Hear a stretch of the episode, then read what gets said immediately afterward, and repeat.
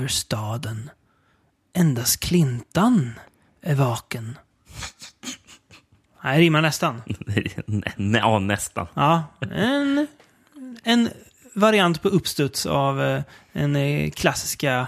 Är det Viktor Rydberg som har skrivit den dikten? Eh, Oklart. Eh, Har du inte, har du inte koll på dina juldikter, Rickard? Nej, det har jag inte. Eh, jag ska säga svag inledning. Om jag ska betygsätta. Jag tycker den var stark. Tycker den tog det med häpnad. Ser du sitter och gapar.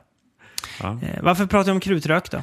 Krutrök. Eh, det kommer smälla rätt så mycket i de filmerna vi kommer prata om i, i dagens avsnitt. Mm, vi, har, vi har inte blivit en, eh, en vapenpodd alltså, som helt Ingen plötsligt ska börja, börja prata om Smith Wessons senaste Smiffen. Yes. revolver. Finns det ens? Nej, ingen aning. For- Kanske. alltså? Hoppas. Ja, ja. Anrikt. Men det kommer kanske vara en del Smith Wessons i de här filmerna. Ja, kanske någon Winchester. Jag, har ingen aning. Eh, låt oss inte gå dit. vet du vad det inte kommer vara någon? Nej. Luger. Luger. Nej, det kommer vara dåligt med Luger. Ja.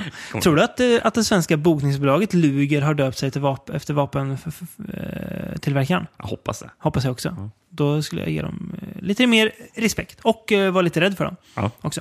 Ja, nej, vi ska prata om eh, spaghetti-western då. Mm. Eh, italienska westernfilmer. Andra Så- gången vi gör det. Mm, men det var ett tag sedan va? Det var nog jävligt länge sedan. Jag har inte Ja. kollat vilken avsnittsnummer det var. några år sedan. Det var inte igår. Nej, det var inte igår. Ehm, så vi eh, ger oss i kast med fem stycken väl utvalda pjäser. Mm. Eh, vi kanske ska börja med den mest välbekanta duon av dem alla. Eh, I alla fall för den bredare massan eh, inom spagettivästen. Det ska man säga. Pratar vi såklart om Sergio Leone och denne Clintan som jag nämnde i början. Då. Eh, alltså inte Clint Howard, utan Clint Eastwood. Precis, För er, inte som, Clint Howard. eh, för er som tänker att Clinton i vår podd alltid är Clint Howard. Oftast är det, men inte, inte idag. Inte idag. Nej, för Nej. enkelhetens skull så är det inte det idag. Ehm, vilken, vilken film är det vi ska prata om då? Ehm, förra gången, i förra avsnittet så pratade vi om the, the Good, The Bad and the Ugly. Mm. Vi ska hoppa några år till, tidigare ska vi göra och dra eh, A Fistful of Dollars. This short cigar belongs to the man with no name.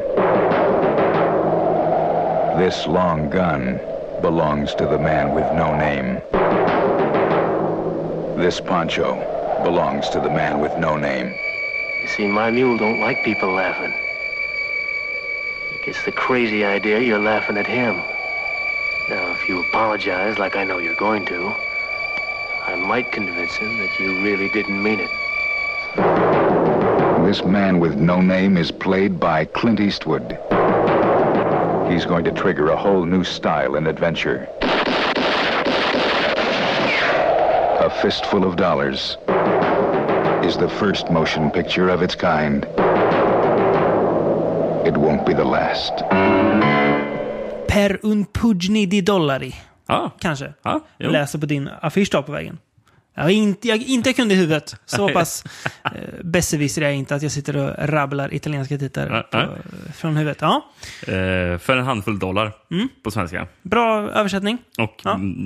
norska och danska titlarna var också bara för en handfull dollar fast Ja. på sina, eh, sina eh, varianter Dialekter, och sina varianter. Ja. Precis. Mm. Så ja. Eh, men 64 Yes. var den. Tidig. Mm. Eh, ja, väldigt tidig. Eh, det är vissa som säger att det är den första spagetti- spagettivästern. Det stämmer inte. Nej, det hade den första av annan- de stora va? Ja, det är ju det som drog, i, drog igång Ja. Mm. allting. Det, det kan vi säga. Definitivt. Ja. Men det hade gjorts eh, en handfull spagettivästern Mm. innan. Boom, bish. Ja. Eh, är det Leones första film? Eh, jag tror inte hans första film. Nej. Utan, det borde man ju ha koll på. Ja. Men, det är i alla fall eh, Clinton och Leones första ihop. Precis. Eh, och hans första utomlands. Det väl... jag- det känns ju som att Leon har gjort sån här, någon jävla italiensk komedi någonting innan. Det känns så typiskt. kanske. Var det inte så att Clinton var... Colossus of Rhodes eh, kom ju 61. Ah, okej. Av någon. Clinton var väl kontrakterad till någon tv-serie va? Så han fick inte göra film i USA. Så han drog till var väl, Italien. eh, Rawhide eller? Rawhide, ja. Ja. Som också var western eller? ja. Ja. Eh, Så han drog till Italien istället. Det var ju faktiskt så att uh, Clinton var ju långt ifrån den första som, skulle, som blev vald till att vara med i filmen. Nej. Eh, för det var ju först Henry Fonda. Mm. Men, eh, och sen så blev det James Coburn. Mm. Som, men James Coburn var för dyr. Så det blev ingen. Eh, Charles Bronson blev också tillfrågad. Charles Bronson sa att det var the worst script I have ever seen. Så han, han Det var inte. innan han gjorde Death Wish eh, 2, 3 och 4. Precis, det var det. Han kanske har ändrat sig efterhand. Men det var i alla fall så. Då. Och sen så Richard Harrison. Mm. Blev inte. Eh, och Richard Harrison... Det är Eh, han spionskådisen va? Som är en massa eh, Eurospy-filmer. ja, det? ja, det kan det stämma. Ja, Ja. Ja, men i alla fall, Richard Harrison hade då tipsat om Rawhide. Ja. Och eh, då så, eh, så Leone då, eh, bara, ja, föreslog, ja, kan vi då ta Eric Fleming, som var, spelade huvudrollen i Rawhide. Mm. Men det blev inte det heller. Nej. Och sen så blev det hans co-star då, Clint Eastwood. Just det. Mm. Så det var en lång väg till Cl- Clintan där. Och resten är som man säger historia. Historia. Ja. Eh, vad handlar filmen om då? Vad handlar A Fistful of Dollars om? Har en svensk VHS som Mm. står med lite... Det var vad jag hoppades på. Ja, Clint Eastwood i den första, den största, den bästa. Går att diskutera. Det går att diskutera. Mm. Staden där man är mycket rik eller död. Hit kommer en främling och utmanar de två gangsterfamiljer som styr. Våldet accelererar oupphörligt. Finalen, där främlingen, grymt misshandlad, reser sig för att hämnas, är redan klassisk. Äventyrsklassikern som blivit en kultfilm för alla Clint Eastwood-fans. Publikrusningen började omedelbart. och det finns många skäl. En oerhört tät och spännande story. Hård och grym, men våldet har sin bestämda roll och får sin förklaring i slutet. Och Clint Eastwood! Med Stora bokstäver. stora bokstäver och utropstecken. Det är bra. Ja, eh, Det var riktigt usel kan du se när VHSen är utgiven? Ehm, det ser jag inte riktigt. Nej, det är 80-tal i alla fall, för det fanns ju inte VHS innan. Mm. Eh, då, tänker, då, har, då har det gått 18 år sedan, sedan filmen kom. Mm. På den här låter det som att filmen kom typ förra året. Det finns ju mycket roligt att dis- dissekera. Ja, det gör det faktiskt. Men det finns mycket att dissekera. Ehm, det, det är en, I jättelitet hörn så sticker det upp typ 50 procent av en gammal, av en, av en gammal affisch av den här.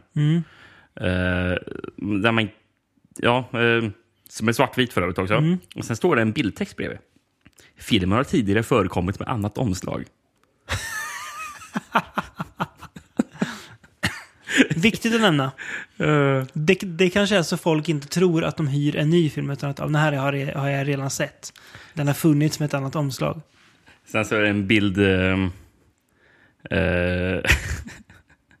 sen så är det en liten bild också på, från slutet när det är någon som blir skjuten. Och står det som bildtext. Hämnden, slutstriden. Ofta kopierad, aldrig överträffad. Och sen en bild på eh, Clinton som sista bild. Hans svar på terrorn. Och sen stor, stora bokstäver. Öppet krig! Ja, Ja, Japp. Ja. Ja. Kul att, att, de skriver ofta kopierad, aldrig överträffad, när filmen i sig är en slags kopia. ja, remake-ish Ja. av eh, Akira Yojimbo. Kurosawas film. Ja, precis. Yojimbo och livvakten som heter på svenska. Mm. Tar du den japanska titeln? Jag tror bara jag är Yojimbo. Kan du Så- or- ordet livvakt på... Är, betyder det livvakt till och med? Yojimbo? Nej, i, eller jag vet faktiskt inte. Nej. Inte hans namn. Nej, jag har ingen... Jag har Eh, inte det, sett det. Jag tror han heter det. Okej. Kan man Nej, säga. han, he- han heter Sanjiro. För uppföljaren till Yojimbo heter Sanjiro. Sanjiro, han, ah, han okej. heter Sanjiro. Kanske Yojimbo är hans titel då. Eller något. Någonting. Ja. Skitsamma. Eh, vi släpper... Men, men, men vi kan, kan, i alla fall, ja, kan i alla fall nämna att eh, det är ju väldigt uppenbart att Sergio Leone hade kollat på Yojimbo från 61. eh, Mm. Så tre år tidigare. innan. Mm. Eh, och det var ju många av Le- Leones eh, italienska kollegor hade ju också jag har ju senare sagt att de hade föreslagit till honom att ah, du borde spela in, det här borde göras en western av. Mm. Um, och vi ser, här, Sergio Corbucci ska ha sagt det till honom. Det ska ha varit uh, uh, To- Tonino Valeri ska ha sagt det och Stelvio Massi. Mm. Uh, ska, ska, ska alla ha sett den i Rom så här, liksom på, på bio på skådespelaren. Så han sagt till Låne. Här borde det göras en western. då." Och grejen är att eh, för filmen släpptes ju 64, eh, originalsläppet. Eh, 67 släpptes den i USA. Och den här släppet blev, fick ju en viss fördröjning för nyheten om att den, här, att den här filmen fanns eh, hade ju även nått till Japan. Så Akira Kurosawa och den andra manusförfattaren Tujimbo stämde ju faktiskt eh, eh, Leone eller filmbolaget. Eh, var det. Och de vann ju faktiskt också. Eh, så de fick ju en viss procent av av, av, av, alla pengar som de drog in. Och sen så vet ni, ensamma distributionsrätter i Thailand och några andra länder i Asien fick de. Eh, Så Kurosawa sa i, sa i efterhand att eh, för en handfull, eller, f- f- fistfulla dollar drog in mer pengar till mig än vad Yojimbo själv gjorde. Det är kul. Ja. Ja, fick han sin rätt ändå. Ja. Eh, ja, ehm, ska vi börja med Clinton eller? Eh, ja, det kan vi göra. Det låter väl vettigt. Ja, precis. Han är, man förstår ju varför den här bilden när han eh, squintar med ögonen med en cigarr i En käften. kort, en kort cigarr är viktigt. Att Ja, eh, en så kallad stamp. Ja. Har blivit så eh, ja, legendarisk kan man väl säga. Mm. Tryckt på oräkneligt antal prylar. Mm. Kuddar, kepsar, Garanterat. tröjor, muggar. Allt. Ja. All, och så allt vidare. har ett Ja. säkert. Ehm, han är ju väldigt... Eh, Karismatisk. Han, ja, den. Inledningsvis säger han ju inte särskilt mycket. Eh, och filmen ger honom ju inget namn. Jag tror att någon kallar honom Joe någon gång. Men Mm. i folkmun så är det väl The Man With No Name som Ja. han spelar. Eh, Som, det, som även sägs i den här trailern. ja, Vad de säger, he's the man with no name. Eller, ja, det är ja, massor med this här- punch show belongs to the man, The man with no name, ja, Ja. precis. Ja. och så vidare. Så att eh, han, eh, han, det, han passar bra som den här eh, mystiska främlingen som bara helt plötsligt rider in i en stad och nästan verkar ha ett mål direkt när han kommer in. Mm. Eh, och det är då att eh, så split mellan de här rivaliserande gängen Rojos och Baxters som säljer knark respektive vapen. Precis. Eh, och de Wow. kontrollerar ju typ varsin del av stan. Mm. Eh, och folk som hamnar emellan dem dör ju oftast. Så han tänker att ja, jag ska ju dem, jag ska ju spela ut dem mot varandra liksom. Mm. Han, ja. Ehm. Hyr ut sig till båda två. Han som... Eh, särskilt bra skurk har vi ju i eh, Ramon Rojo som är Mm. typ huvudskurken kan man Mm, väl typ säga. säga. är som, som, som, I alla fall som blir filmens huvudsakliga skurk. Han är ju inte Rojo-släktens överhuvud, men han är ju deras främste, ska man säga, ja, främ, främsta vapen kan Ja. man säga. Han är mycket skicklig skytt och sådär. Får veta att han har dödat oräkneligt antal människor Ja, som han, har stått emot honom. det är någon scen när han står i, eh, i en saloon tillsammans med eh, Clinton. Mm. Så, så, så, så säger han, eh, Rojo, att, att det finns ett, ett mexikanskt ordspråk. Och, han, och det är någonting så här. When a man with a rifle meets a man with a gun, eh, the man with a gun dies. Eller någonting. Eh, bara, jättedåligt ordspråk. Det är väl Riktigt väldigt dåligt ja, ordspråk. Det är ju något ha- han har ko- kommit på själv Ja. eh, som han vill få att låta mer uråldrigt än vad det är. Ja, precis. Men eh, nämnvärt är i alla fall eh, Ramon Rojo spelas ju av eh, Gian Maria Valente. Mm. Eh, som, som bland annat är huvudroll i eh, vad heter den där spagettivästern? Zapata-västern vi pratade om förra gången. Eh, Bullet for the General. Ja, det är han som är huvudrollen där. Mm. Han är väldigt, väldigt bra i alla fall. Mm. Dyker upp i några andra västern sen, Mm. under vägen också. Eh, det jag slogs först av i den här filmen, det är när, ja, den börjar ju verkligen direkt med att han kommer till den här lilla, lilla staden. Mm. Eh, väldigt öde. Eh, Tänk, ser ut som en spökstad först när han kommer dit, för det är ingen där. Det är en, li, det är en liten pojke som stryker runt först. Mm. Ehm, sådär. Men sen ser han att saker händer. Men det är alltså... Leone är väldigt duktig på att berätta saker med, bild, alltså med bilder. Att han, det behövs inte alltid säga så mycket, utan Mm. man, förstår av att se hur ja, men kroppsspråk, gester, miner eh, och sådär. Så han är duktig på att berätta med hjälp av atmosfär, Mm. tycker jag väldigt mycket. Och jag tror att alltså, lite av Leones idé var ju att han ville göra western som var väldigt italiensk. Ja, För att han har sagt eh, att eh, vid den här tiden så hade italien, han hade märkt att den italienska publiken började hade börjat skratta åt den amerikanska western nu. Att, eh, den, att man kände igen alla klichéer och sånt där. Liksom. Så, mm. så jag kan tänka mig att den här kanske mer öde eh, westernstaden är någonting som... att det var något nytt eller? Att, jag kan tänka mig det. Jag, det känns inte som att det är någonting som förekommer ofta i am- amerikanska western. Nej, inget som John Ford pysslar med. Det känns inte John Ford. Nej, nej. Inte. Eh, ja, Men, och det har man ju sett i många filmer efter. Du vet ju hur det ser ut i Django. Det, ja, det är också en ja, jävla där, ja. lerhärjad stad. Liksom. Det ser ju förjävligt ut. Med många, många, många korrupta också. Eh, Ja. sh- Sheriffen bland annat är ju vapenhandlare, så det är ju lite, lite lagom korrupt att, att Ja, men det. precis. Det är ju han som är eh, John Baxter, Ja, det, som ledaren av ena gänget. Det är ju sheriffen. Så, Eh, så att, ja, känns ju sådär. Det är korrupt, kanske. ja. Det är korrupt. Eh, men det är, ju, det är ju snyggt hela tiden. Väldigt snyggt intro, precis som det är. Ja, det är ju i och för sig ganska vanligt i västern, så att det är snygga, snygga Mm. intron som, som eh, film... Eh, tit, vad ska man säga? Titles eh, skapare bara kan drömma om att göra Ja. lika bra. kombinerat med jättesnygg musik också. Ja, så, precis. så här är det Ennio Morricone. Då. Så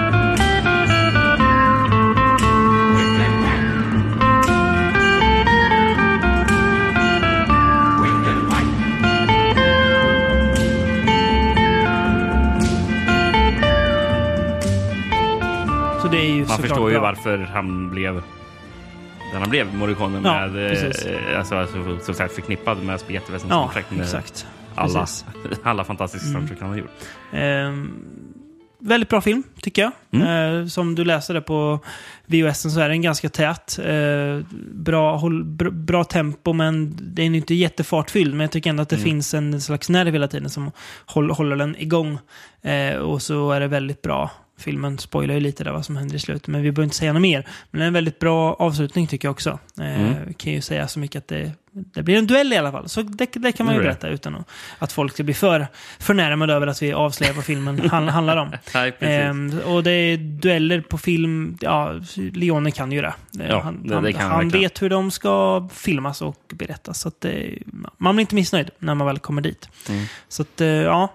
Ehm, sen måste man ju nämna, filmen har ju faktiskt en scen där en man krossas av en stor tunna. Mm, Det, japp, det är bra. Mot en dörr va? ja, men alltså, Ja. Han, han står på nedervåningen, så, så Ja. kom en enorm jävla tunna Japp. börjar rulla mot honom. Alltså, jag måste undersöka att den är enorm. Den är enorm. Den är verkligen Ja. enorm. Och så rullar mot och, och sen rullar den mot honom och, man ser hans min när han ser att det kommer. Och bara, det är ett avgrundsvål. Ja. Då fattar han att, att han kommer möta skaparen snart. Ja, verkligen. Nej, fantastisk scen faktiskt. Mm. Eh, Du nämnde förresten Clinton Squint. Du kan ju nämna varför han, han, han, han kisar så mycket jag läste att det berodde på dels att det var så ljust där de spelade in, eller Spanien. Ja, all, allting tror jag är filmat i Spanien. Ja. Skulle tro det i alla fall. Ja, eh, en kombination av att det var så ljust ute och att de också hade eh, alltså, ja, artificiella ljus alltså för att få Mm. till bättre färgton och jag på filmen. Så det var mycket ljus och han tittade väl rakt emot där. Så då, då kisade han. eh, sen har han ju ganska smala ögon i grunden, Clinton också. Det blir väldigt, ja, ser väldigt mystisk ut. Mm. Eh, många har försökt få till efteråt, men ingen har väl lyckats lika bra som eh, Eastwood gör här. Och sen nämner jag såg förresten att Sergio Leone jobbade under pseudonym på den där. Mhm. Bob Robertson. Han har ju- bara, tagit två namn. Bob och sen Robert. Ja, det blir bra. Det är- Det är knappt två namn. Nej, precis. Nej, det Ett och ett halvt namn. Ja, ett, ett och ett halvt namn. Knappt ens. 1,25 namn eller någonting. Ja, ja. Mm. Ja, ehm, Leone eh, är ju den eh, mest ansedda regissören Mm. inom eh, italiensk eh, western. Eh, Känns väl passande att vi går kanske till den som är den näst mest Ja. eh, ansedda. ansedda. Ja, det, det, det, det tror jag måste man säga. Det måste man säga. Om, Han har ju eh, ändå gjort Django. Precis. Om eh, Sergio Corbucci då. Exakt. Inte bara Young utan även Companeros. Som vi pratade om i förra podden. Ja. Ja. Precis. Ehm, Och då även The Mercenary som ska gå ja. till. Eller... Gringo. Professionell pistolero. Som heter Jävla svenska. bra svensk titel. Alltså. Eller bra. Il Mercenario som var den Ja. eh, ita- orin- originaltiteln. He sells death to the highest bidder. He'll sell your life for what he thinks it's worth. He is the mercenary.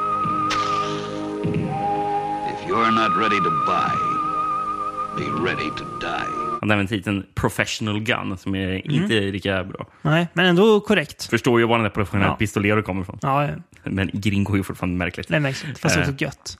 Sen har vi Revenge of a Gunfighter. Den var dålig. Den var riktigt dålig. Vad tycker du om danska titeln? Le Mode. Ja. Fast det är ju mer som typ yrkesmördaren. Ja. Ja. Ja, lite dåligt. Hitman. ja. Innan Den här Hitman hade faktiskt fanns. rätt så många bra taglines. Mm. Eh, vi har en här som är The sun at his back, a gun at his side, a town at his mercy. Mm, det är bra. Jag gillar det. Vad tycker du om den här då? He sells, he sells death to the highest bidder. Buy or die. Den är också bra. Det är den som står eh, på affischen tror jag. Ja. Så här, den, den jag har sett. Hon säger så här. He aims for the money. His gun does the rest. Det är bra. Det är bra. Eh, Franco Nero spelar ju då... eh, Den älskvärde Franco Nero. Ja, Alltid älskvärd. nu har jag inte skrivit upp hans förnamn. Han heter alla Han heter Se- Sergej Polak Kowalski. Ja, han kallar sig Kowalski. Polak. Ja, men- för han är ju polsk då. ja. Eh, Och det var ju ett drag man gjorde för att eh, man hade ju egentligen hyrt in en annan skådis att spela hans roll. Eh, men han tackade nej av någon eh, anledning och då tog man in Franco Nero. Eftersom att Franco Nero dubbar ju sina egna engelska, för han var ju ändå så pass bra på engelska att han kunde göra det. Mm. Ja, han man ville ju göra det. Ja, ja, han- Man hör att han har en han- brytning. Han, är ju dubbad i Django och det sa han att han aldrig ville vara vill med om. Nej. Man hör ju att han har en brytning väldigt tydligt och därför tänker man då, måste, då kan han ju inte vara am amerikan. Nej. Då fick han bli polack istället. Kowalski. Så här Så- spelar han polack. Så han spelar och- svensk och polack nu i, Svensk polack. I uh, Corbuccis filmer. Då. Och han kommer återkomma eh, i en sen Ja. film vi ska prata om där han inte heller är helt... Eh, Italiensk. nej. Nej. Ehm, vill du berätta vad den handlar om?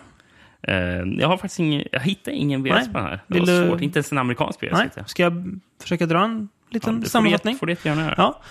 Eh, vi är ju, det är ju revolutionstider. Mexikanska revolutionen ligger väl lite för dörren nästan. Eller det bör, det bör osa lite att man är på, på väg dit. Man är, eh, många är missnöjda med eh, regeringen och sådär. Jag tror att den har börjat. Förtryckare. Tror har jag. den det? Ja, det tror jag. Ja, okej. Ja, jag det är ju fan arméer igång. Liksom, de letar ju...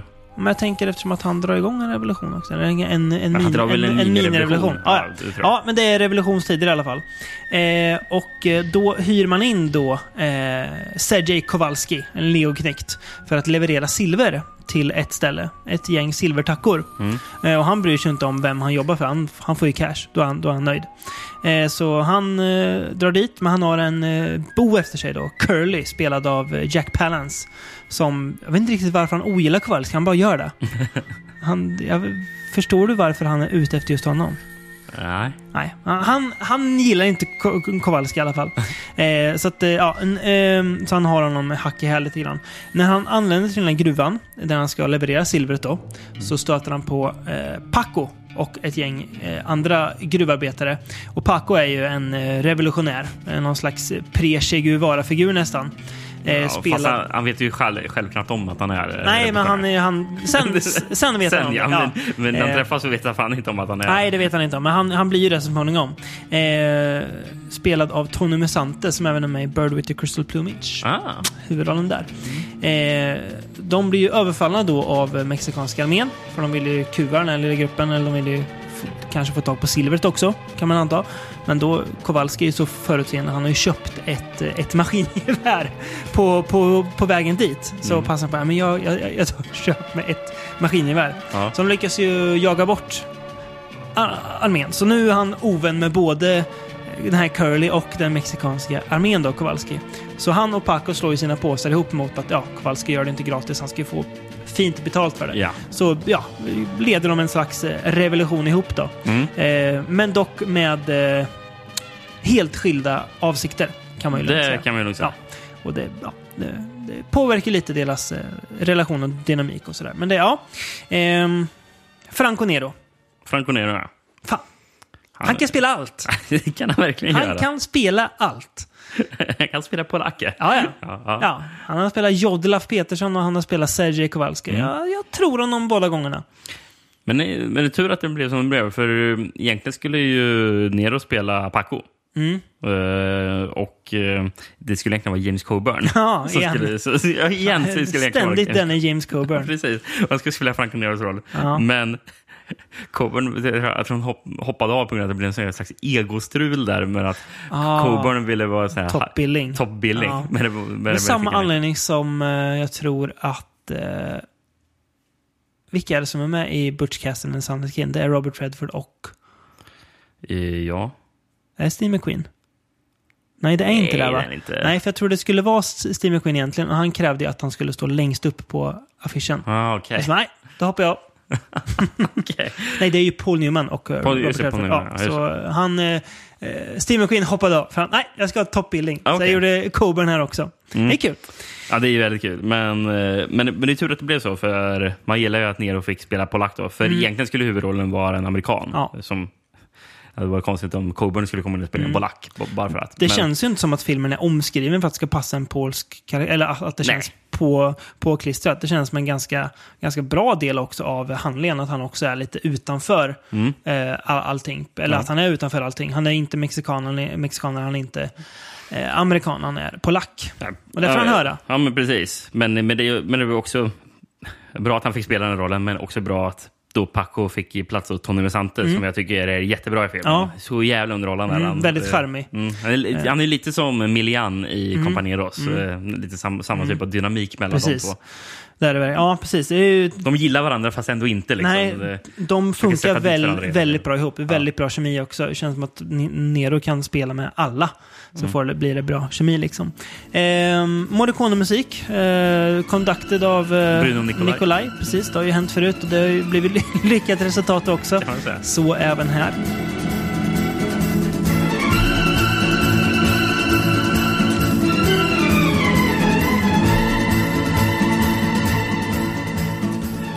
Väldigt underhållande film där. Eh, jag får ju lite samma vibbar som jag får av Companero. Så att Ja, det är, Fartfyllda. ja, precis. Ganska mycket humor. Det är inte lika allvarlig ton som i eh, For, for för Fistful of dollars. Fistful of dollars. For a handful of dollars, vad säga. Ja.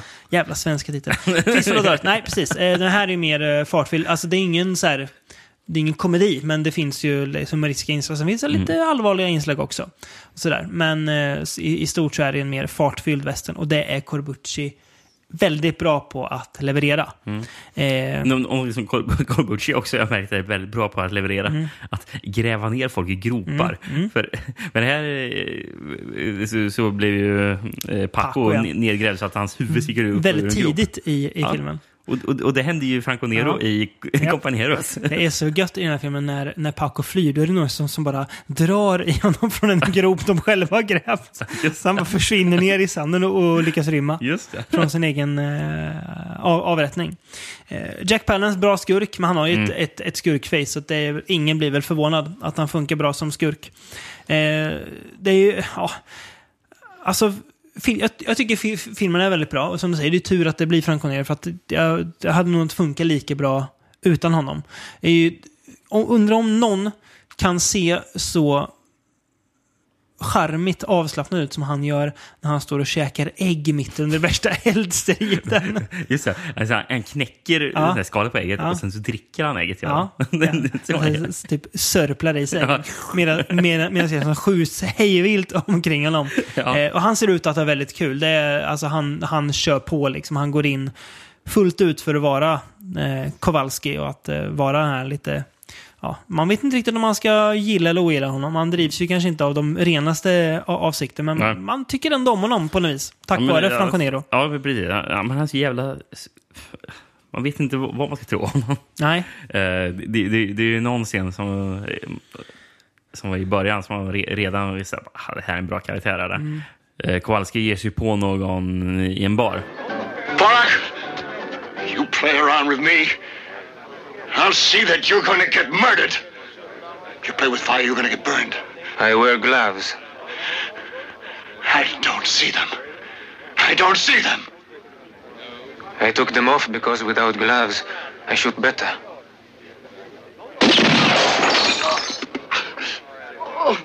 Klockrent. Ja, en bra, bra dialog. Eh, jag har en till annan Mm. riktigt fin också. med det, det är bara det här fin, hur jävla bra utbyte det är mellan Mm. Kowalski och eh, Paco. Eh, Kowalski si- sitter och eh, sjunger eller nynnar, gör han. Och Paco bara, what, what song is that? eh, och, och eh, Kowalski bara, a friend of mine wrote it. Perhaps you heard of him. Chopin! ja, det är bra också. Och då svarar Paco bara, så jag funderar bara, wait, isn't he, isn't he from Chihuahua? Just ja. Nej, det är bra. Det är mycket bra. Det är mycket bra. Det är fångar filmens ton, väl, ton väldigt bra. Eh, inte riktigt lika bra som Companeros, men Nej, det är ju men det är svårt att vara extremt få den. filmer överhuvudtaget, oavsett genre som är det. Men jag hade väldigt trevligt med The Mercenary. Mm. Och jag, jag märkte, jag älskar ju faktiskt eh, att när det är alltså, film som utspelar sig i den här miljön och under den här tiden, så, mm, som är den här Zapata-västern som är under revolutionen. För det, jag tycker det är så häftigt, för eller jag gillar ju sådana här krockar mellan eh, det gamla vilda västern och det som ändå blir nutiden. Liksom. Eh, eh, eller mer modern, den mo- mo- moderna tiden. När Eh, den, för- den vilda västern Ja. dog. Ja, men precis. För det är någon sån här actionscen resultatet i filmen. Då dyker upp en bil. Eh, Gör det ju Mm, faktiskt. Eh, och i slutet så är det ju till och med flygplan som flyger omkring Japp. och droppar bomber. Japp. Så, Så det, så ja, man verkar, det kan- verkligen att mm. vilda västern håller på att ta slut. Här. Precis, men inte riktigt än. Nej. Nej, först ska Kowalski få härja lite. Ska vi ge oss vidare Eh, det kan vi göra. och låta eh, de hängda få revansch i filmen. De hängdas revansch. Eller som den heter på engelska då. A reason to live, a reason to die. Now listen. I'm offering you men a chance to get off these gallows alive. Volunteers are needed for a mission which is as dangerous as it is important. And if any of you are willing to volunteer for it, you'll get pardons. That's all I can promise you. The man, Colonel Pembroke. The army. Seven men on the brink of death, with only one chance to live. Pembroke could take these men from the hangman's noose into hell. Waiting for these seven men an entire garrison and their power mad major. The objective? Impregnable to a frontal attack. Impossible to infiltrate. The plan? Daring, dangerous, and almost impossible. To lead a handful of condemned men on an impossible mission against hopeless odds, a man has to have a reason to live and a reason to die. Una ragione per vivere, una per morire. Ja, det är nog mer korrekt eh, den engelska titeln än De hängdas revansch. Ja, eh, mm, rakt översatt är det en anledning att leva och en att dö. Så. Ja, precis. Det är bra. Exakt Mm. samma. Eh, även Massacre at Fort Ho- Holman. det var ingen, ingen nej, undertitel, nej, va? ingen- nej, ingen bra. Eh, vad tycker du om den nederländska titeln? Gen halleluja för eh, drie duvels, som betyder ingen halleluja för tre jävlar. Nej. jag, fattar, Alltså- jag fattar inte vad den har med filmen att göra. Skulle kunna vara jättebra, men fel film. ja, precis. ja. Eh, Okej då. Eh, den norska titeln då? ja. Fritt lejde till helvete. Nej. Alltså som det betyder fritt hyrt till helvetet. Nej. Nej. Låter som någon så här djungelväster eller djungelaction eller något. Okej. Danska titeln då? Det har här sitt hävn. Som betyder alltså häftigarnas hämnd. Häftingarnas. Häftigarnas hämnd. Ja. Vad är en, en häfting? Om vi har någon av våra ly- lyssnare som vet vad en, en häfting är så kan ni mejla till podcast.frombion.se eller skriva till oss på Facebook. Okej, men jag provar igen då. Mm. Om vi översätter den finska titeln. Djävulens drängar. Ja, då är ju den, den svenska titeln bättre. Jag har, jag har, jag har, jag har en sista kandidat. Nu kommer den. Eh, Der Dicke under das Warzenschwein. Som betyder Fettot och vårtsvinet. Nej, fy fan. Låter som någon så här konstfilm eller någon, någonting. Kan, ja, kan du förklara vad Fettot och vårtsvinet har? ja, fettot är väl Bud Spencer kanske. Ja, som är en av rollerna i den här filmen. Vårtsvinet vet jag inte. Ja, Ska jag läsa lite handling? Ja. Så kan du försöka tänka över och se om Fettot och vårtsvinet passar in. Mm. Eller Djävulens drängar. Ja, Eller, jävligt. eller, eller Häftingarna. Häftiganes. Precis. James Coburn var den första att erbjudas huvudrollen i Sergio Leones för en handfull dollar, men nobbade. Full av ånger tackade han senare ja till mästerregissörens för en handfull dynamit följd av Det hängdas revansch. En stenhård western av Leones regiassistent Tonino Valeri. Coburn bri- briljerar här som Pembroke, en överste som bara kan, un- kan undslippa dödsstraff om man återtar det viktiga fort som man förlorat till fienden. Armén kan dock inte avvara några män som får nöja sig med sju dödsdömda brottslingar som utlovas sin frihet om de åtar sig uppdraget. Tillsammans med slöddret når översten Fort Holman. En till synes ointaglig klippfästning vaktad av den sadistiske Major Ward, spelas av Telly Savalas, och hans armé. Han är en man som hatar Pembroke allra mest, förutom Pembrokes egna män. Är det här från Studio SD-VDn? Det är det. Ja, jag tyckte jag kände igen texten. Jag, hitt, jag hittade ingen... Nej, men det var bra. Det är bra. Det är kul att de använder ordet slöddret. För att bes beskriva Ja. ja. skurkarna. Nej, bra, bra handlingsbeskrivning. Jag hittar inget... Inget, Inget- inget vårdsvin. Inget vårdsvin i. eh, eh, precis. Coburn är med i den här. En, äntligen får vi prata lite om Coburn och inte bara Inte prata om att, att han nobbar filmer. Eh, och Bud Spencer också. Här utan sin eh, vapendragare Terence Hill. Mm. Eh, som blev ju känd för att ha gjort många filmer ihop med. Jag har faktiskt inte sett någon Spencer Hill-film tror jag. Jag har sett dem själva i filmer, men inte någon ihop. De är tror ihop. Jag. Ja. tror inte det. Men ja, kanske, och kanske så- blir något Ja. framöver. Sen- Spencer Hill-avsnitt, vem så- vet? Och sen Eh, som sagt, Telly Savalas också. ja, precis. Han dyker upp lite här, lite här och lite där. Suger inte på någon klubba, men han suger på cigaretter. Gör Det gör han. Och han, han hade väl precis här varit eh, Kojak. i Kojak, så det var ju väldigt lätt att marknadsföra den här filmen Mm. med hans namn. precis. Ser han skurkaktig ut? Ja, så Ja, ja, han är ju väldigt sk skurkaktig. Någon som inte är skurkaktig, det är ju Bud Spencer. Eh, som... Eh, jag vet inte vad, han- vad han egentligen är. Han är en, någon slags drifter också som försöker sk sk skoja till sig ett liv bara. Mm. Han går runt och försöker lura folk. Eh, han och Coburn råkar ju på varandra när han anklagar Coburn för att ha snott ett kors Ja. från kyrkan. För han säger jag är kyrkvaktmästare. Och då säger Coburn, ja men kan du inte kolla hans, hans väska då? Och det är ju fullt med grejer från, från kyrkan som han själv har snott. Nej men jag, jag lämnar det här, här till, till prästen själv. Ja. Så båda blir gripna och det är då han, de hamnar ihop då på det här eh, stället. De möts ju förresten i världens mest härjade stad. Ja, Den, Fy fan, den, den är ju vilken- i ruiner. ja det, det, där snackar vi ödestad alltså.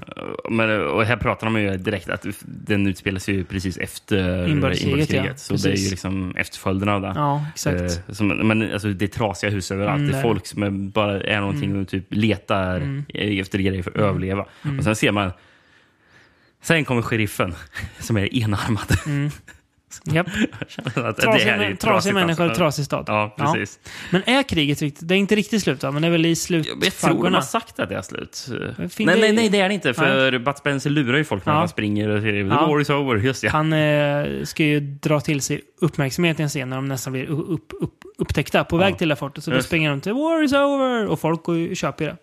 Vem, om man inte kan tro en jovialisk Bud Spencer, vem ska man då kunna tro på i denna värld? Precis. Eh, Coburn, eh, som sagt, tackar nej till två filmer innan. Lever han upp till sitt tackanejande? Ja, Mm. jag tycker han är bra. Han är ganska bra. Han har lite så här, nästan swagger. Det känns som att han, han liksom glider fram. Han är ganska, ganska snyggt klädd han. Ja. Det ser nästan så här, som att någon så här modedesigner som har fixat hans kläder. För det är ganska snygg outfit. Mm. Ja, Ja, Snusnäsduk och liksom, ja, annars. Ja, men han, han funkar bra tycker jag. Han, han fungerar bra, men Ja. han är ändå inte för cool heller. Nej, för, han är, han är ganska low key. Precis, och för man märker också att eh, alltså, för de här männen han har med sig, då vill ju honom illa också. Det är Mm. Ja. många som... Det är väl, alltså, det är väl typ Bud, Bud Spencer som inte vill honom Ja, illa. Precis. Annars är ing, ing, ingen som gillar honom egentligen. Nej. Och man märker ju nästan att om inte Bud Spencer hade varit med där så hade ju de... Mm. Myteri. Alltså, det hade ju varit myteri. Ja, Då hade ju precis. de andra haft övertaget. Liksom För det. som du läste det, han, han har ju alltså gett upp det här fortet eh, till den här, ja, till Telesvalas då. Precis. För att han hotar med att döda hans son, vad är det väl? Ja, nej. Ja. Eh, så att, eh, då känner han sig tvungen att ge upp fortet. Det kan man väl köpa, men då har han blivit stämplad som en fegis. Så han är inte omtyckt av någon. Eh, det här är ju en, eh, ja det är en slags, det är en heistfilm i västernmiljö. Ja, jag skulle ju säga att den är ju väldigt uppenbart The Dirty Dozen. Ja, att de ska bryta sig in någonstans. Och Det- inte, ju- Här ska ju inte ta någon grej eller så, utan men de ska ta över ett fort. Då. Mm. Jag har inte sett Dirty Dozen. Mm, Även börjar på samma sätt, att det är eh, några män som, som, ligger, som är för, för döden liksom, Mm. och eh, som får ett erbjudande om att ja, ni kan komma ut härifrån om ni följer med på det här uppdraget som ni nog inte kommer att överleva från, men Mm. Ni har ändå en chans att eh, att återupprätta era namn och Mm. kanske en liten chans till, till frihet också. Så, Att faktiskt leva, ja.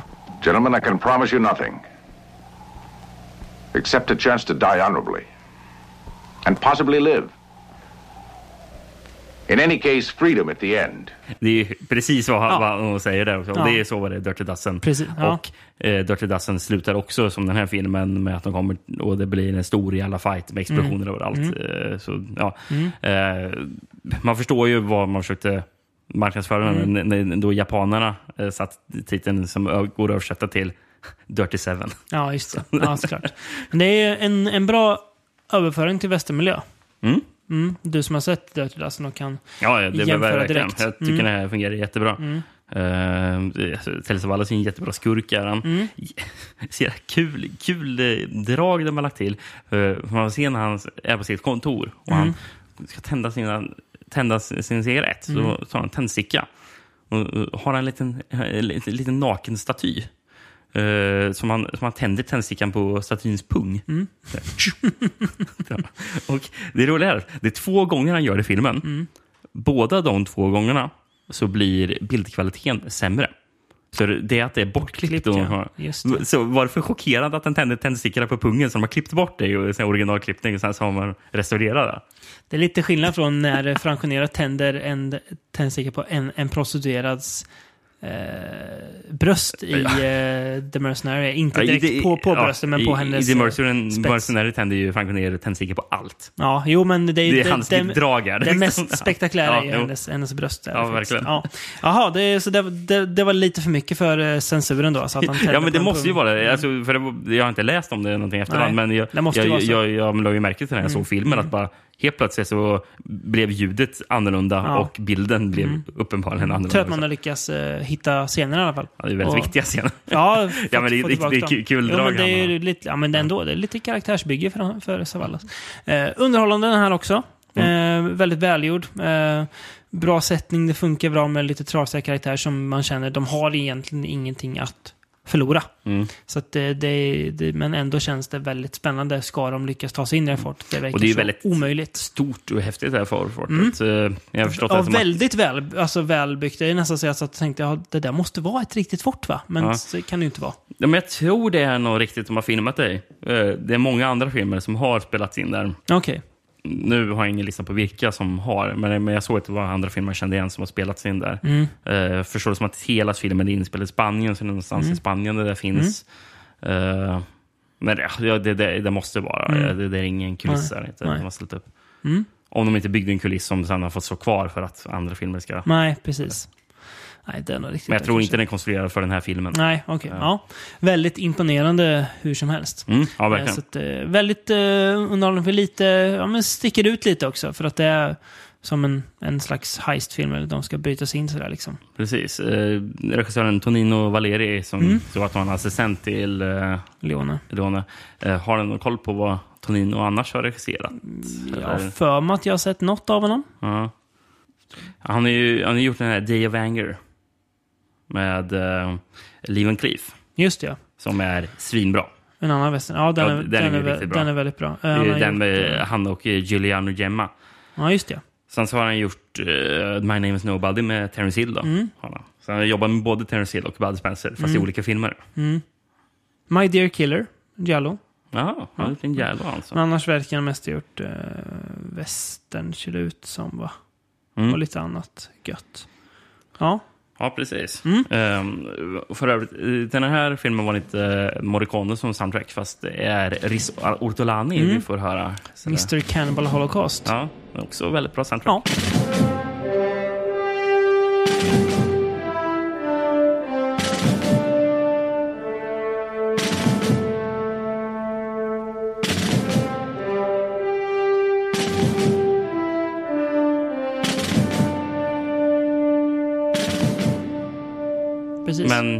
Väldigt annorlunda från ja, Morricones också. han har sin egen man, stil. Man, man, man, hör att det är Ortolani. Ja, det är mycket, det är ju han ganska det här lugna och eh, ganska harmoniska musiken. Mm. Harmoniska som, precis som i typ Holocaust. stråkar eller vad det Ja, är. Ja. Så väldigt, nej, funkar väldigt bra till filmen tycker jag. Eh, mm. eh, The Dirty Seven hette den här, alltså i Japan. Eh, hette nästa film The Dirty Four? Nej, det gjorde det inte. Nej. Det var ju synd. Ja, Men eh, den hette Four of the Apocalypse. They were four outcasts with a single purpose survival. Stubby Preston, professional card sharp. Clem, the drunk. Bunny, a cheap prostitute. And Butt, the crazy. As they headed toward the west, spurred on by the promise of freedom, their trail crosses with that of another outcast, Chaco, a professional killer. I could kill you right now, hmm? but I won't, because I want you to die slowly. Chaco, banditen i Sverige va? Ja, stämmer bra. Hon, Lite, lite, lite, lite orättvis titelfördelning tycker jag. ja, precis. Jag kommer in på varför. Ja. he- helt annan fokus liksom, Ja. på de, ja, den femte av de här personerna. Mm, precis. Ja. För Chaco är inte en av de fyra. Nej. Eh, Four Gunmen of the Apocalypse. Ja. Eh, Eller Four Horsemen of the Apocalypse. Eller ja, I, Quattro del Apocalypse. Ja. Eh, eh, som var italienska titeln. Mm. Har även Verdammt zu leben, verdammt zu sterben. Tyska titeln. Fördömd att leva, fördömd att dö. Jävligt bra titel Den är bra. jag faktiskt. Den är bra. Eh, eh, och sen så... den norska då. Siste vång fra Salt City. Inte lika bra. Fan, det låter som en sån här westernkomedi. ja, eller hur? Precis. Ja. 1975 i alla fall. Så här Mm. börjar ju spagettivästern eh, försvinna. Och vem kliver in då? Lucio Fulci. Ja, av alla precis. personer. Mr Godfather of Gore. Innan han började med sina eh, ja, mest kända filmer. Då. Eh, Zombiefilmerna och det där. Så gjorde han den här filmen. Det här är det här hans eh, andra västern. Eller gjorde han här före Massacre Time? Det vet jag inte. Nej, osäker. Ja, Ja. Det är i alla fall första filmen han eh, gjorde tillsammans med Sergio Salvati. manus... Eh, nej. Nej, hans fotograf. Just det, fotografen ja. Som, Hängde med honom länge sen. Ja, han, så, han, för han fotar ju Zombie, Black Cat, Mm. Beyond och House by the Cemetery. Det gjorde han. Fabio Frizzi, gjort lite musik. Tillsammans med några andra.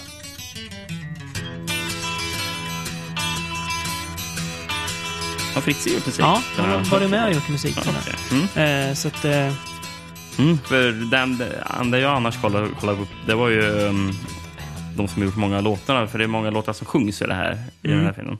Eh, och jag, första uh, de fan, det låter ju som att det är Simon Garfunkel. Mm.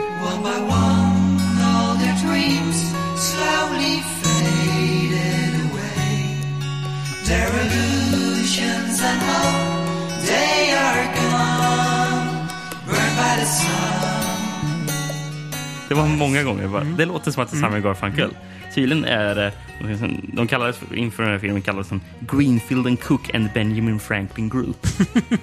bra namn. Eh, tydligen Rink, Rink Greenfield och Peter Cook. Okej. Eh, pseudonymer det som, Ja. som en varianter på deras.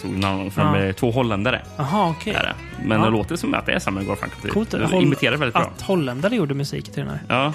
De hade, jag fattade som att de hade något band också separat som hette The Hurricanes from The Hague. Ja. Eller The Hague. Ja. Eh. Ska jag dra lite handling från Ja. Chaco-banditen då? Ja. Det handlar om våld och skräck och sist men inte minst om grym hämnd. Det börjar i en småstadshåla långt bort i västern. Ett tillhåll för tjuvar, mördare och prostituerade. En natt rensar sheriffen upp i stan. Fyra lyckas undkomma, tror det. Men istället möter ett värre öde i Chaco, den skoningslöse banditen. Det handlar om våld och skräck och sist men inte minst om en grym hämnd. Fabio Testi i huvudrollen. Eh, som Stubby Preston. Någon slags kort, korthaj. Kortfifflare. Som eh, ja, lurar folk på pengar på kort. Ja, vi ser att han eh, kastas in i häktet i, precis i början på filmen för att han har blivit tagen med att han har märkta kort. Mm. Har han, massor med kortlekar har han är Precis. märkta. Och det är väl så han har gjort sitt uppehälle innan då. Ja, ja, An- precis. antar man. Spelas av eh, Fabio Testi. Precis som jag sa. Ja, du sa det. Ja. Eh, han hamnar då tillsammans med eh, en prostituerad. Eh, spelad av, eh, Lynn Frederick. precis som vi har pratat om i No Blade of Grass. Och Phase 4 tror jag. Det är hon Ja. som var gift med eh, Peter Sellers Just som ja. dog väldigt, väldigt tragiskt. Hon ja. Väldigt Eh, tragiskt liv. Ja, hon dog ju 40 år gammal. Ja, precis. Ju. Ehm, Av eh, troligen drogrelaterat. Alkohol sägs Ja, det, men, okej, men kanske i samband med Ja, droger. Men främst alkohol möjligt. verkar det Mm. vara alkoholism. Så ett Eh, väldigt tragiskt liv. 94 var det ju. Mm. Ja, för hon dog, S- Sellers dog ju då hon bara var 26 år gammal. Mm.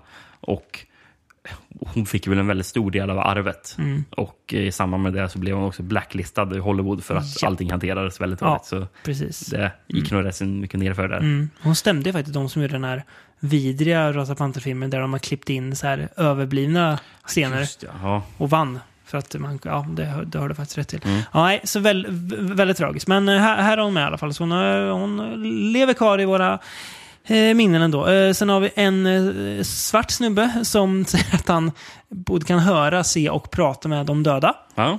Han är Spelar så. lite galen. Spe- Spelar så, ja, precis. I träning som att han är the crazy. Mm. Eh, Harry Baird heter skådespelaren. Det var hans sista film bara. Jaha. Han hade, Oj. jag vet inte varför han la av där. Då, han dog inte Det, jag, jag, jag, det har jag inte kollat, men Nej. det var i alla fall hans sista Okej, film det blev. ser man. Ja. Jag jobbade, tror han stört på 50-talet i Ja. USA. Han blev här typecastad, fick spela mycket så här, jama, jamaicanska killar och sånt Ja, där. okej. eh, fattar Ja. som. Eh, Och sen har vi ett, ett, ja, ett, Ett fyllo. Ett fyllo också, ja, precis. som spelas Eh, av Michael Day Pollard, Mm. som är med i Bonnie and Clyde, Mm. som var hans största roll, Mm. tror jag. Mm. Eh, och sen då Sist men inte minst, som är Chaco. Chaco, Thomas Milian. Eh, som spelar, han är väl inte riktigt helt, eh, jag vet inte, PK-castad kanske. För han ska ju vara native va? Mm, ja, Ja. Det, det känns som det. Ja. Eller, Eh, an- annars är det väldigt mycket eh, hippie-cowboy annars i så fall. precis.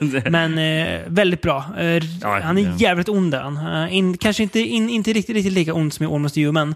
Men inte jättelångt ifrån heller. Nej, det är inte. Det är väl typ samma år som Almost Human. Nej, det är några år efter ja. Ja. Den är lite tidigare 70-tal. Ja, han är superond i alla fall. Ja, och väldigt bra som alltid. Väldigt charmig på sitt, sitt sätt också. Kan ju också nämnas att Donald O'Brien är med. Och då Mm. kanske du undrar vem är Donald O'Brien? Ja, känner igen det. Ja. Eh, Det var i alla fall en sån, han, han som burar in Testy i början, den här Mm. sheriffen av, Mm. av eh, Salt Flat. Mm. Det är han som faktiskt är ehm, den beryktade doktorn i Dr. Butcher MD. Jaha, i Zombie Holocaust. Ja, precis. just det. Det är han alltså. Okej, ja, Att jag tyckte att, eh, när jag såg den, jag känner igen han. Mm. Ja, men man känner... Ja. Ehm, hur går det när Fulci ska göra western då, Rickard? Alltså, I början var jag rätt så tveksam till den här filmen. Jaha. Eh, Jag, jag tyckte jag mjukades upp för den. För jag kände, för, för det här var den sista av de fem filmerna jag hade sett. Och jag hade typ vant mig med en viss, eh, så här bara, ja, men, eh, alltså en viss standard av hur så stora spagettivästar är. Mhm. Alltså, eh, även fast vissa av dem är ändå så här lågbudget och så, så känns det som att De är påkostade. Ja, Mm. men mm, lyckas verkligen eh, investera pengarna Mm. rätt känns det som. Men, men här helt plötsligt bara... Det här känns väldigt så här italiensk trashigt på, på Mm. något sätt. Det, så, det kändes och det känns verkligen som Lucio Fulci på, på, på ett sätt. Mm. Eh, Men, men det känns inte riktigt som andra spagettivästern. Eh, Och på också ett Fulci-manér. När man ska försöka ut- utspela sig i USA. Bara, det här är inte USA. Många, många spagettivästern så kan ju faktiskt lura mig väldigt mycket på att man faktiskt är i Mexiko eller Mm. USA. Trots att de är inspelade i Europa. Mm. Men här, va, det här är inte inspelat i USA. Det här är inte amerikaner. Det var inget jag tänkte på faktiskt. Nej, det, det, men, men, men jag fick samma vibbar som när, som när vi pratade om Murder Rock. Till Mm. exempel. Bara, det här är inte i New York. var- var inte den inspelad i jo, jo, USA? jo, men det känns inte som att det är Nej, New York. Liksom. nej, nej. För, det känns, för det känns så europeiskt. Mm. Det känns så italienskt. Mm. Och så kände jag också av den här. Men, Mm. men efter ett tag så började jag tappa, eller tappa den Mm. initiala känslorna. Gjorde jag. Ehm, men, men i början bara, ah, det känns lite annorlunda där. Mm. Det är det lite Fulci-våld i den. Ja. Eh, Så den är lite våldsammare än de andra. Eh, inte att det det dör kanske- fler. det kanske är det också, att men det de, inte de riktigt- dör lite brutalare i den här. Ja, men att det inte riktigt är en så främst en westernregissör Nej. eller en, alltså en sån typ av eh, regissör, utan fokuset är på något annat här. Ja. Än, än själva äventyret. Eller? Ganska low-key film faktiskt. Ja. Eh, kommer ju en del när de kommer till en stad där de stannar kvar ganska länge i, i filmen. Och Mm. det händer inte så mycket. Men det är väldigt mycket karaktärsbygge. Eh, så att, men jag gillar den delen. Det går inte så fort framåt. Eh, väldigt långsamt tempo, sär, särskilt då, i den delen. Eh, och anledningen till att jag sa det där med Chaco förut, han är ju inte med jättemycket i, i filmen heller. Nej. Han är ju, vet Milian själv har sagt att han, han dyker upp Eh, han är ond och gör något dumt mot eh, den goda. Och sen dyker han upp i slut igen för den slutgiltiga fighten. Han sa att jag blev, det var ofta så jag gjorde. Att, Okej. att, att jag dök upp och liksom filmade de här på några, några dagar. Jag är med i början av filmen och i slutet av filmen. Mm. Ja, så att det... Men, men jag förstår ju i alla fall eh, det som Milian har sagt att han tog ins- inspiration av. För han har ju sagt att han tog inspiration av Charles Manson. Jaha, ja det kan jag Och förstå det också. Mm. kan jag verkligen förstå. För, för, för även om man är native eller någonting i den här filmen, så, Mm. alltså, han, han känns så här, slags, så här, slags så här hippie galen på samma Mm. sätt som Charles Manson och, Mm. och hans liksom, eh, följeslagare. Eh, och, eh, och, och så manipulativ på, på det här sättet. Mm. Liksom. Det, Mm. det är att han liksom lyckas nästan lura med folk i hans galenskap. Mm. Kän- Känns det som. Ja, verkligen. Eh, det finns ju en, en, en scen som är riktigt förnedrande då han matar det här fyllot genom Mm. att fyllot ska bete sig som en hund.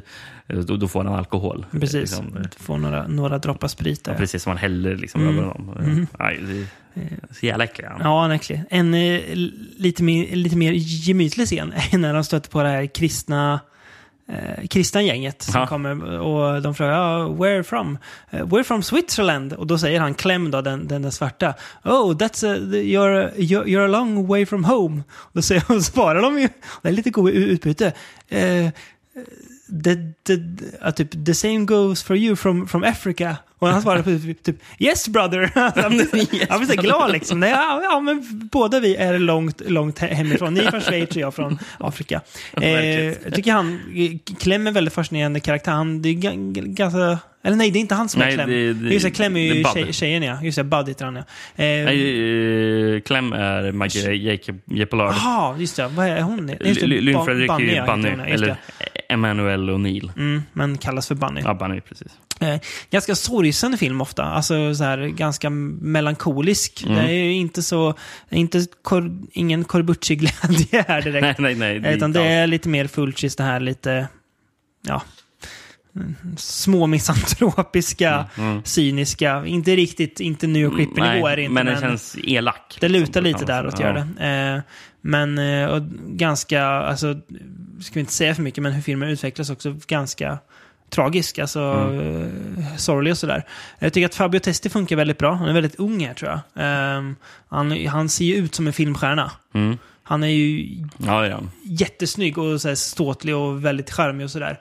Eh, så att han funkar väldigt bra mot Milian också, de här äck, Ja. äckliga, liksom snuskiga, ja men Charles Manson-typen som du Ja, sa, ja. fast i, eh, på, i västerntid istället. Ehm, ja, en ganska säregen film får man säga. En lite Ja, mer verkligen. eh, svårsmält, men jag tycker ändå att eh, den eh, har någonting. Jag, F- Fulcis Massacre, Massacre Time är mer som en vanlig western. Mm. Den är inte alls Eh, lika mycket Och jag visste inte om den kom efter. eh, Nej, jag tror den, den borde ha kommit före, va? Nästan känns det som. Det här, det här känns lite som någon slags så här, nästan slutet på westerngenren. Att test, vi testar att göra någonting nytt, för det här är ändå på väg, på väg utåt. Man kan inte göra liksom samma filmer om och om igen. Nej. Massacre Time, jag förstår varför den är mer vanlig, Är det traditionell. 60-tal till och med, eller? 66. Oj, så Ja, det pass gammal alltså. Ja, Ja. En ganska tidig Fulci då. Det trodde jag inte. Så, nej. Ja, den, är, den eh, kan jag också rekommendera, fast en väldigt bra film. Massacre Time. Men, Eh, eh, Franco Nero? George Hilton. Uff. Mm. Som gick bort nyligen. Ja, Tragiskt just det, ja, nog. det han. Mm. Eh, mest känd, känd för sina eh, westerns som han gjort tillsammans med, nu tappar jag hans namn, men eh, Your Vice is a Locked Room och de där filmerna är han ju med i. Mm. Sergio Martino heter regissören såklart. Just det. Ja.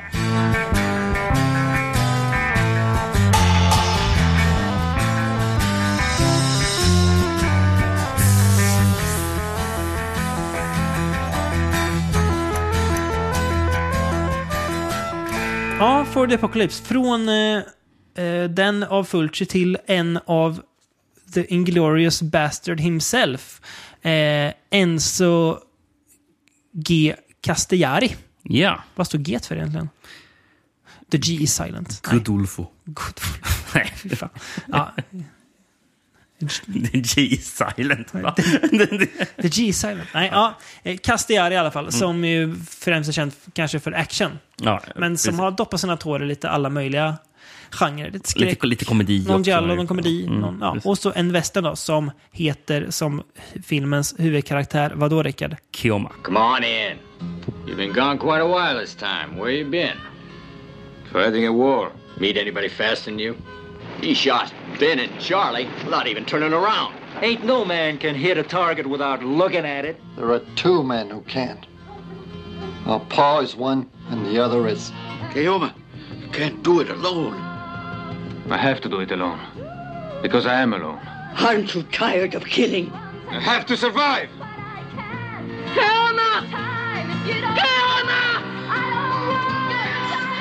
Kioma. Spelad av Franco Nero. Franco Nero. Ja, Franco. Nero, som native här också. Ja, Eh, precis som William i 1976. förra. Mm, så här, nu vi nosar i western, uh, spaghetti westerns. Död. Ja, precis. Eh. Är solnedgång verkligen. Det fanns det kom inte så mycket mer efter det. Nej. Eh, Förutom Bruno Matteis filmer som kom Scouts. 80-81 Ja. och White Apache. Ja, Ja. just White. Apache. Ja. Ehm, den hade också en titel, eh, The Violent Breed. Mm. Eller Kioma the Avenger. Mm. Eh, i, I Danmark heter den Kioma. Kioma. En man som en tornado. Ja. Finsk titel om vi översätter den där. Karamba, djävulen på hälarna. Vadå karamba? Karamba. Har de fattat fel eller? Jag såg en annan fi- finsk översättning som Ja. stod bak så var karamba ut ur säcken. Så jag vet inte. Det är lite som när man skulle översätta Bloodsucking Freaks. Och eh, ryktet går att, att eh, översättaren hörde Bloodsucking Streets. Så att svenska titeln blev Blodsugande gatan. Samma här, att ö- översättaren kan kanske hörde Karamba is, is, istället för Kioma. Då blev det det. Ja, precis. Jag vet. Eh, svensk titel, med satan, med satan i hälarna. Ja. Ehm, eller eh, också alternativt, också en svensk titel. Kioma, han kom för att hämnas. Mm. Eh, sen har vi, nu är det roligt, Thailand kommer till. Django Part 2.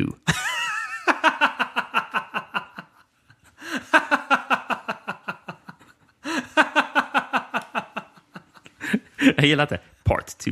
Bara kort och gott. Django Part 2. Ja. Och sen har vi också tysk titel. Cool Man Kioma. Ganska goig. Cool man. Cool man Kioma. För passar inte in på den här filmen, för den här är ju också väldigt dyster. Mm. Väldigt dyster. Ja. Det ju- finns ingenting så här cool man den Nej, här det gör filmen, inte. liksom. Nej. Det är väl att han ser lite cool ut kanske. Ja, ja det, det gör han faktiskt. Mm. Vad handlar filmen om då, Rickard? Kioma. Kioma är en halvindian. Oäkta son till ranchägaren Shannon som har ytterligare tre söner. Äkta. När Kioma kommer hem från kriget har han alla odds emot sig. Även sina tre äkta bröder. En fartfylld västern där revolvrarna sällan får vila i hölstren. Varför står det att det är hans äkta bröder när det inte är det för? De är halv, halvbroder till honom va? Ja, men det är att, att sönen är äkta. Ja, men Och att han inte är äkta. ja, men, och, och sen står det till sina äkta bröder. Ja, men Menar de ja. att, att de är äkta? Det, det lät så dumt. Mm. Ja. Ja, men det var äkta inom citationstecken. Men, okej, ja. men det, det var väl det, Ja, att de var sönerna. Mm. Och att han inte är äkta, det är väl det. Nej, precis. Ja, bra. Eh, precis, han återvänder ju. Han har ju varit och eh, också... Det här är också slut. Eh, in, inbördeskriget har tagit, tagit slut. Där Kioma har varit och eh, eh, stridit. Mm, just det, Ehm, precis. Och så kommer han tillbaka och upptäcker att ett gäng skurkar har tagit kontroll över där han är ifrån. Mm. Och det gillar han inte. Det gillar han inte. Han drivs av eh, patos Kioma. Han är, eh, han är lite an- annorlunda Nero, mot hur hans karaktär är i The Mercenary. Här är lite går lite mer med hjärta och lite mindre efter med, med den giriga nerven. Mm. Kan man väl säga. Det kan man säga. Ja. Um, Franco Nero funkar ju väldigt bra. Ehm, tycker att... Ja, jag kanske inte köper honom som eh, halv native, men samtidigt tycker jag det är bra att filmen inte har överdrivit hans look. Att det är för mycket liksom attiraljer, typ fjädrar och grejer. Nej, det, det har han inte. Eh, han har långt hår. Det är, det är typ det som skiljer och honom. ibland har han ett pannband också. Ja, precis. Det är, är typ, men det är inte alltid han har det. typ det. Det är ofta han har hatt på sig. Ja, så, precis. Alltså, vanligtvis har han bara cowboykläder Så på det är sig. väl, och det är, hans, men- men- han, men- hans farsa är ju en amerikan, så att han är ju halv. Så Ja, då är det precis. där man ser det. Men, men det, det är coolt hur han har. För Mm. han, har, han har sitt jättelånga hår. Ja, blonda svall. Eh, Näs, nästan lite nej, hockeyfrilla. Nej, men det är väl lite brunt? Lite rödblont är det väl? Kanske det är. Lite, Ja. lite skitigt. Ja. Hur som helst i alla fall, han har det. Eh, Och sen så sitt skägg har han. Mm. Och en hatt på sig. Mm. Sen så har han bar, helt bar överkropp Mm. som är hå- stort Mm. hårigt bröst. Liksom. Mm. Och sen så vet ni här, eh, rock över. Mm. Där. Jävligt cool look. Ja, jävligt, jävligt, så det är väl det som är cool man. alltså, Ja, Cool Man. Kioma. Det var, det var någon Tysklandssångarbild. Ah, Cool Man Kioma! och så blev det det sen. Ja, precis. Kul att alltid när man härmar tyskar så pratar de som i Andreas Schnaas-filmer. Ja, det är rätt. Skylla oss själva. Ja, det får vä- göra. Väldigt skön frisyr eh, har han. Något som inte är lika snyggt kanske är ju bröderna De Angelis eh, sång som de bjuder på i sina låtar.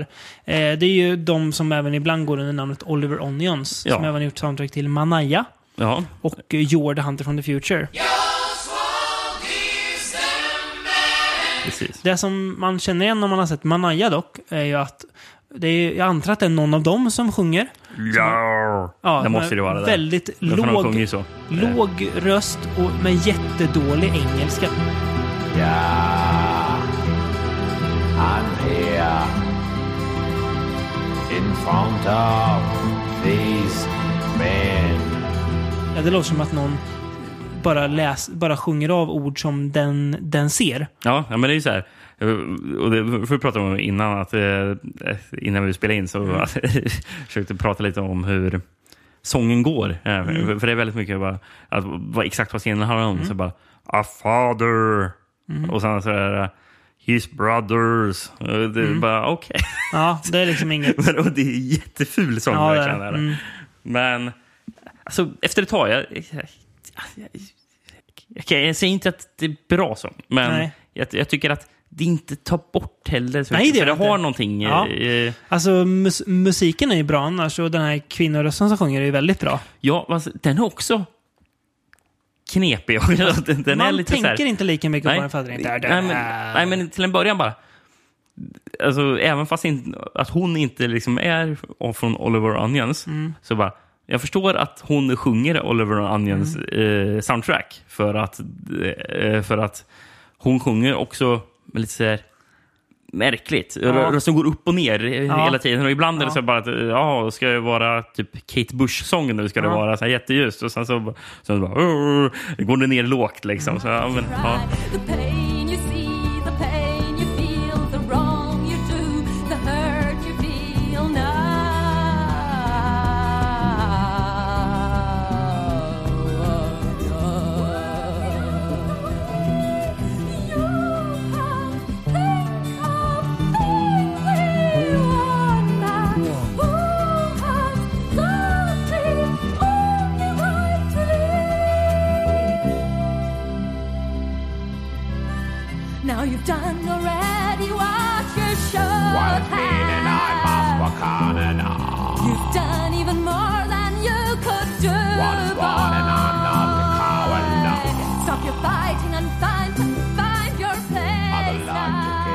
Det, det är kul. Alltså, det, jag, jag gillar soundtracket. Ja, där. det är väldigt bra. Alltså, soundtracket Soundtrack. Är, det är extremt dramatiskt. Ja, det är det. Eh, och- och eftersom att det är så berättande hela tiden. Ja. Vad- nu, nu ska vi sjunga om vad som händer också. Precis. eh, Det läggs ytterligare ett lager av dramatik på filmen. ja, eh, men, men eh, så är det en scen som det fungerar jättebra i. En, och det här är en spoiler då för, för filmen. Men då skurkarna har typ tagit Kioma eh, Mm. och sen så har de även tagit hans far Mm. som de skjuter framför honom. Ja, det är inte de som är... Ja, brorsorna gör det inte, ska Nej, sägas. men de andra skurkarna. Ja, Det finns ju skurken är- flera skurkar Ja, den vad han heter nu igen? Eh, Det kommer jag inte ihåg, men det Nej, finns flera skurkar. Kendall eller vad han heter, ja. Ja. ja. Eh, hur som helst, eh, för, för, för de skjuter ju farsan. Mm. Det de. Och, eh, och då har ju redan scenen byggts upp med Mm. typ en halv minut eller en minut med av den här sången redan. Och man känner redan dram dramatiken. Liksom. Mm. Och sen ser man att farsan skjuts. Mm. Och, eh,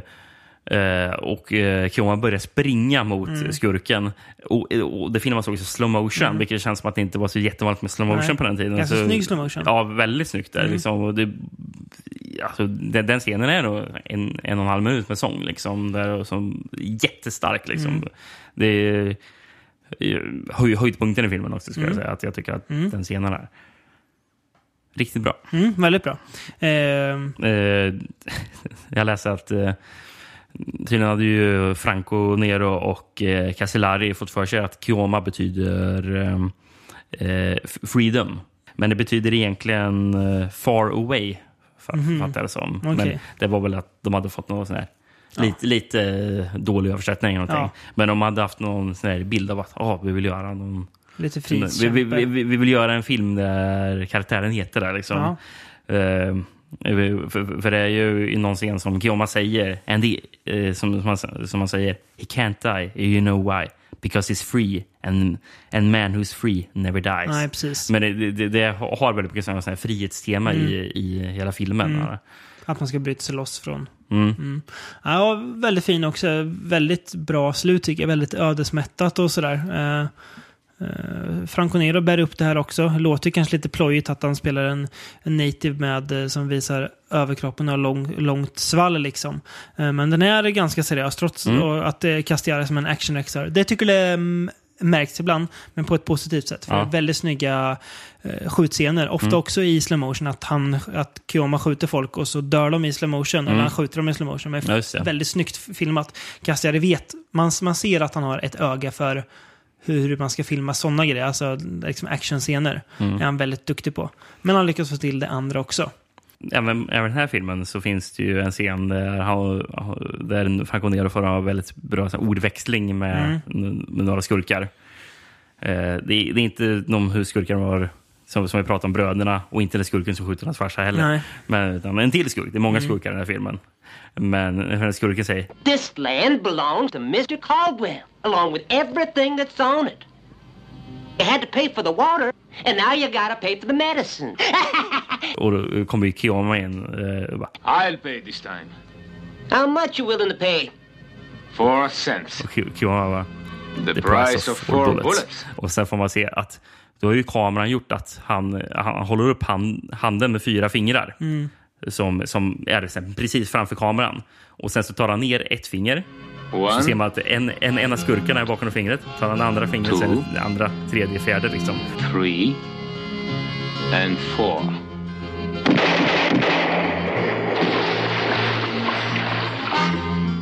Sjukt sjuk snyggt. Mm, väldigt snyggt. Så han är, ja, också... Och en snygg scen. Det är ju folk som har koll i alla, alla, alla de här filmerna på alltså det, det visuella. Alltså Mm. att det visuella berättandet är väldigt viktigt också för att de här filmerna ska funka. Mm. Så även i Kioma. Och det är jätteförvånande att, resultatet blev så bra som det blev. Mm. Med tanke på att jag fattar det som att de hade ju ett manus när de skulle spela in filmen. Mm.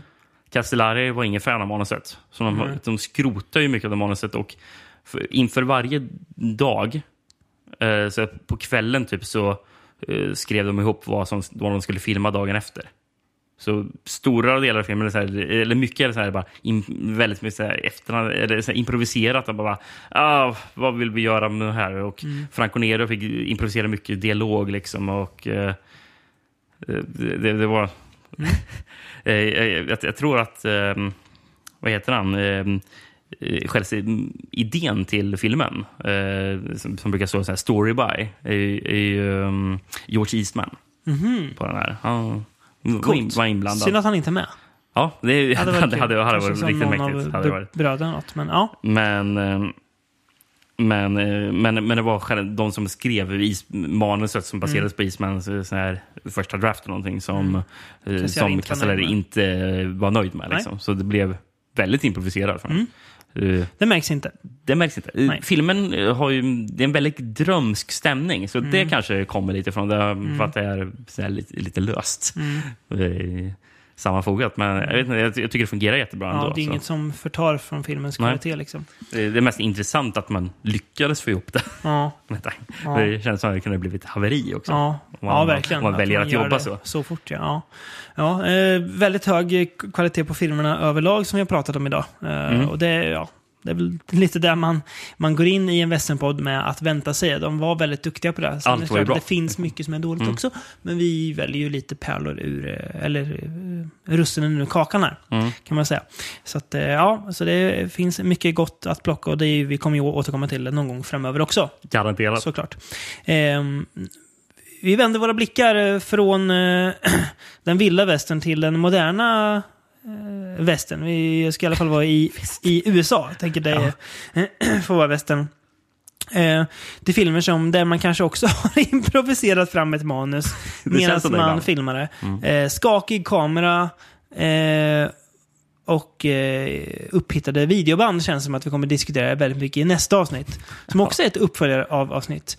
Där vi bland annat ska se hur det går när man bestämmer sig för att undersöka seriemördarspöken. Det låter jättespännande. Det blir spännande. Det kan bli något utöver det vanliga. Ja. Så att, eh, där ska vi eh, dissekera och avhandla och gnugga våra hjärnceller kring om två veckor. Så tills dess, tack för att ni har lyssnat på detta 121, nej, 112 avsnitt var vi på. Jag tappar bort räkningen bara för det. 121 tror jag. Ja, det är 121. Jag tror ja. det. Ja, det är- många. Aha. Ja, doftar 200.